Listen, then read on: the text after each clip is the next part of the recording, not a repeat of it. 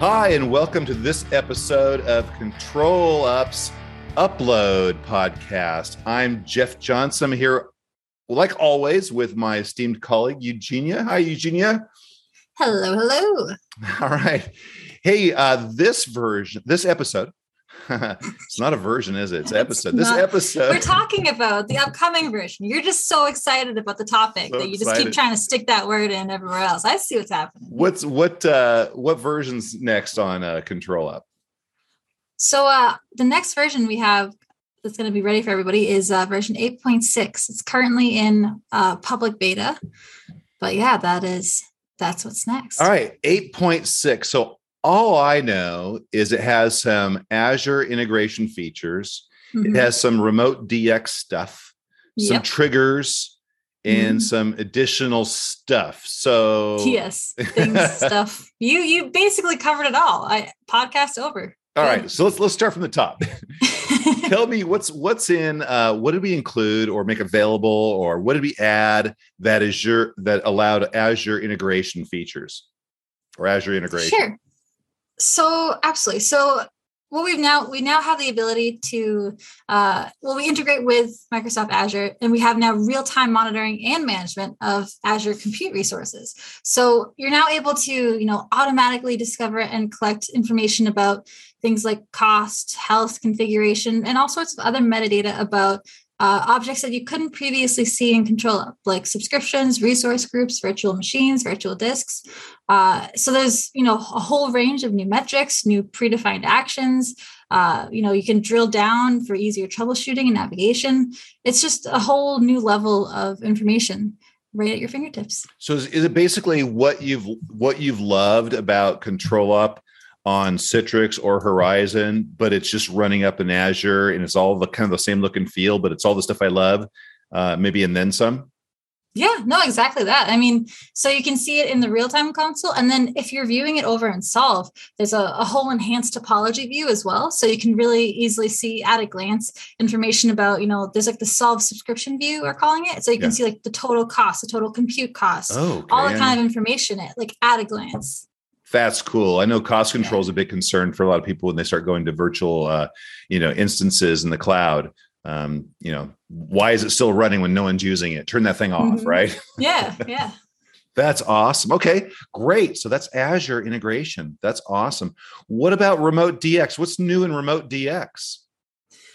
Well, so it's it's actually a little bit on that same track. We are now adding support for Microsoft RDS and Azure Virtual Desktop environments that are running on Windows as well. So previously it was just available for Citrix and VMware, you know, Horizon environments. Yeah. Uh, but now, now we're you know bringing Microsoft more into the fold on that side as well. Actually, for for those of people who maybe new to uh, ControlUp and new to our podcast, uh, let's give a, a quick overview of Remote DX. What is it? Absolutely. So Remote DX it basically it collects performance metrics from off the network client devices that are running Windows, Mac OS, or IGEL OS without the need for line of sight uh, to control up you know the real time DX infrastructure. So it's really ideal for those kind of like BYOD devices. So uh, it's it's basically like a little DLL and extension. So it's not mm-hmm. like a mm-hmm. full scale agent. So right. it's something that I personally am comfortable putting on my own personal machines because it's not like you can't see much private information or you can't see any private information. You just see stuff having to do with like the network, things like that. The most private information you can get is what your Wi Fi SSID name is. So it's named something silly. People can see that. And by people, I just mean the IT admin that yeah. is uh, use, using ControlUp and that's about it. So it's it's fantastic. It gives you that kind of visibility. So when you're calling into your help desk or whatever you're like ah everything's slow. And so okay is it is it because of citrix? Is it because of you know horizon? Or is it because you're too far away from your router? Uh, remote dx helps the people that are trying to help solve those or, problems or, or actually solve the problem or is all five of your kids playing you know halo on five different xboxes on your you know yeah. dial-up network yeah right? that or that, that yeah. that that's you know in fact i think i think that's one of the uh one of the killer features of real-time dx is this remote dx because uh, when people are working from home uh, it has no visibility into that home network and mm-hmm. now um, being able to have access to that on more on more and more and more things is even Azure Virtual Desktop uh, have that instance yeah. at home. Wow, that's huge, huge. It's huge. Yeah, what you said. Yeah. Okay. okay. so how about let's move on then? How about we'll just keep this ball rolling? How about uh, we mentioned scheduled triggers? I know that you have been a huge fan in uh, triggered, triggering and alerting. Uh, what's new in 8.6? So back in 8.5, we first released the schedule trigger functionality. Uh, we we only had a couple of options to start with in terms of what schedule you could actually have triggers be based on. Uh-huh. Uh, but now there's even more options. So now you can have triggers be set to go on the schedule that is monthly, weekly, daily. It could be per minute or it could be one time. So we just really expanded that that functionality that was first released in our in our last version. So and that's that's expanding also on like um event based triggered too. So these are scheduled based triggers. They're not a, we still have event based triggers, right? Oh yeah. We haven't gotten rid of anything. We're just adding more. Got it. Got it. Yeah. That's awesome. I bet you've had you have some customers that are pretty stoked on these. We have a uh, lot of customers who are very stoked about this. Yes. That's interesting. Um, let me let me just give you a, just a pick one out here. Um, when would you use like a, a one time trigger? You think? A one time trigger. Well, if you wanted to, let's see. If you wanted to see how many, let's see. Uh, you oh, like, to, like maybe I wanted to run something at at a at one time once, like in the middle of the night, just to see what's going on out there.